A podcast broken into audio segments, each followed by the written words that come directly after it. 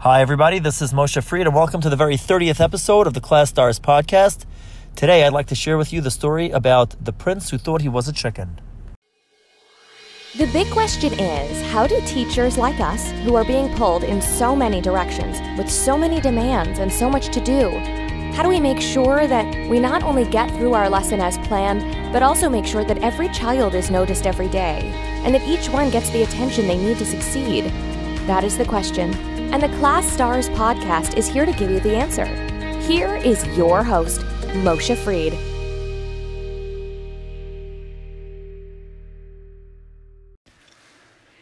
So, before we get into the story of the prince who thought he was a chicken, let me just give you a little bit of the backstory of what reminded me of this story, which is a story that I had heard as a kid. I even remembered having a book that had this story as a kid. I could not remember the the book or the source of it. The story stuck in my head, but actually, I was talking with a few Hasidic rabbis last week, and uh, the story came up with them as well, and they verified that it is a story that is set over by uh, Rabbi Nachman of Breslov. So uh, he gets the credit for the story. Um, but really, what happened was a couple of weeks ago, one of the teachers, one of the great teachers that I have become friends with through Facebook, reached out to me about a particular student of hers that's really, really struggling. And what complicates the matter even further is that his mother is actually part of the Parent Teachers Associ- Association. And she doesn't seem to recognize the need for help that her son has. She's always putting it on the teachers, on the school. And in fact, whatever kind of consequence they try to implement to try to motivate this boy, she will, mom will go ahead and, and kind of take the legs out from from under them. For example, they had a school trip and they told this boy they were you know they're in Florida they were going to SeaWorld and the teacher said you know if you're not going to do you know whatever it was the work that needed to be done you're not going to be able to come with us. And mom said, That's okay, I'll take you to SeaWorld. So here they're trying to work with this child, and mom is actually working against them. It's been really, really difficult. And again, this teacher who does not want to be named uh, wants to stay anonymous in the story because it's it's a complicated situation.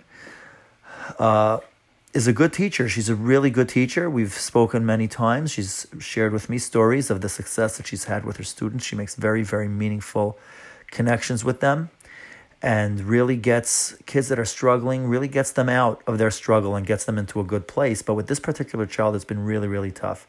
So we've been talking and trying to brainstorm and figuring out what to do. And uh, last week we had the following back and forth through Facebook Messenger. Um, last Monday, I texted her, Hi, any update on the child that we spoke about? And her response was yes. He is now avoiding work by sleeping in class. He does no work. His mom tried to enroll him in a private school and he got approved for a scholarship. He took the entrance exam but scored below grade level. When they told her that he would be admitted but only to a grade below, she was not agreeable. So I asked her, "Have you been able to engage him at any level? Forget about work. We'll have a will he have a conversation about sports or a movie, something?" And her response was, "Oh yeah, he can be pleasant on his terms. He actually sits with me at lunch." I asked her, "Does he think that what he's doing makes sense? Does he understand the problem at all?" and her response was, and this is really the part that that just you know tugs at your heart. And she said, "I think he is just so beaten down because he has no skills due to being enabled that he doesn't want to try. He has low self esteem. His mom won't get him help. And then the teacher says, he's actually a good kid, just a product of, of his environment. He knows he should try. When asked why he doesn't do the work, he says because he's lazy. That breaks my heart. He must be used to being called lazy at home. So my response was, it sounds like you're in the perfect position to help him. Let's work on this together. And my instructions to her was as follows. First, he needs to understand that he isn't lazy. He's just discouraged. And there's a big difference between those two. Anyone experiencing what he has to deal with would be discouraged. The second step is to find a task that's simple enough for him to do and will serve as a stepping stone to larger tasks. And that the teacher will need to think of something that's appropriate at his level of learning. Um, so that's what we decided. She said she was going to think about it. We'll try to get him a jump start. Then once we get his engine running, we'll figure out what the next step is. So the next day, I sent her another message and I said, "So how did it go today?" And she sends me a picture of him with his head down on his desk in the back of the room, and and of course uh, that's disappointing.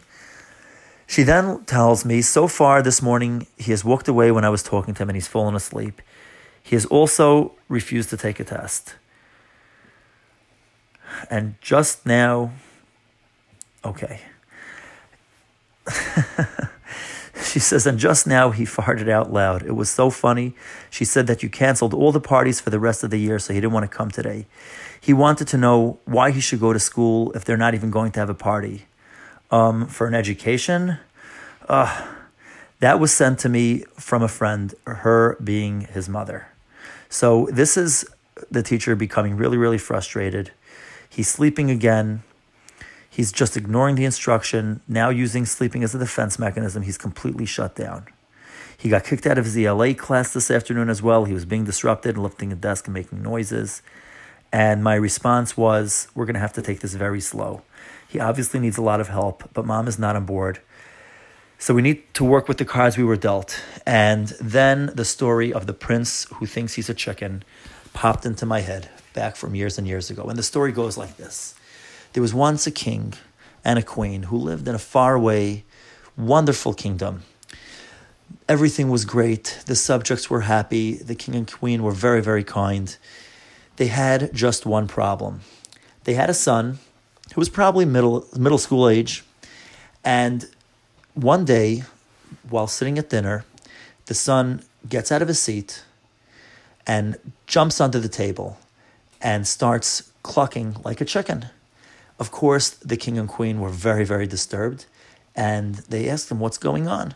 He said, I'm a chicken and I can only sit under the table.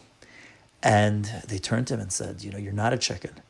And he said, Yes, I am. And he refused to come out for the duration of the meal. The next day, the same thing happened. The prince jumped under the table and took his clothes off and started clucking like a chicken. The next day, the same thing, and the next day, and the next day. This kept this pattern kept repeating itself.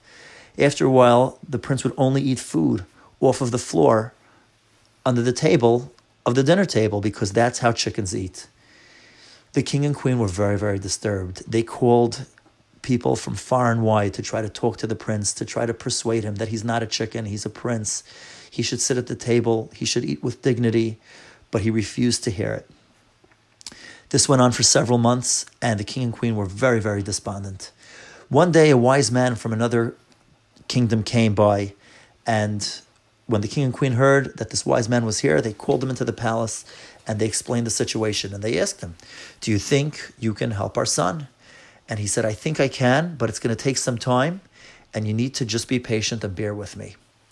So, the first day that the wise man is there, he joins the king and queen at the table together with the prince. And as if on cue, the prince jumps underneath the table, starts clucking like a chicken, refusing to cooperate. And the wise man follows exactly what the prince had just done. He also takes off his clothes, he jumps under the table, and he also starts to cluck like a chicken. You can imagine the spectacle. Everyone was shocked, but no one was more shocked than the prince. The prince turns to this man and says, Who are you? The wise man turns to the prince and says, Who are you? The prince says, I'm a chicken. I live here, and this is where I eat. The wise man says, Well, I'm also a chicken, and I also live here, and this is where I eat. And the prince was completely caught off guard, totally not expecting this. So, didn't know what to say. After a couple of minutes, continued on his usual routine of clucking like a chicken. And of course, the wise man did everything that the prince was doing. He also clucked like a chicken, he also ate from the floor. And this went on day after day for about a week. After a week, after a week, the wise man turns to the prince and says, You know, I was wondering, do you think chickens really need to not wear anything when we're under the table? I mean, you can still be a chicken and just wear a shirt and a pair of pants. You know, that doesn't really make you not a chicken. A lot of chickens wear a shirt and pants. And the prince says, You think so? You think we can do that? And the wise man says, Yeah, in fact, I'm even gonna do it. Let's let's do it together. Let's both wear some clothing. Let's we, we don't have to do this. This is, you know, it gets cold. Let's let's get dressed. So the prince says, Okay, no problem. We'll do that, and we can still be a chicken. A couple of days later, the wise man says to the prince, "You think you think we really need to eat off the floor? I mean, how clean is this floor anyway? You know, maybe we should take plates and put the food on a plate before we eat it. It'll be a lot more clean. Probably healthier."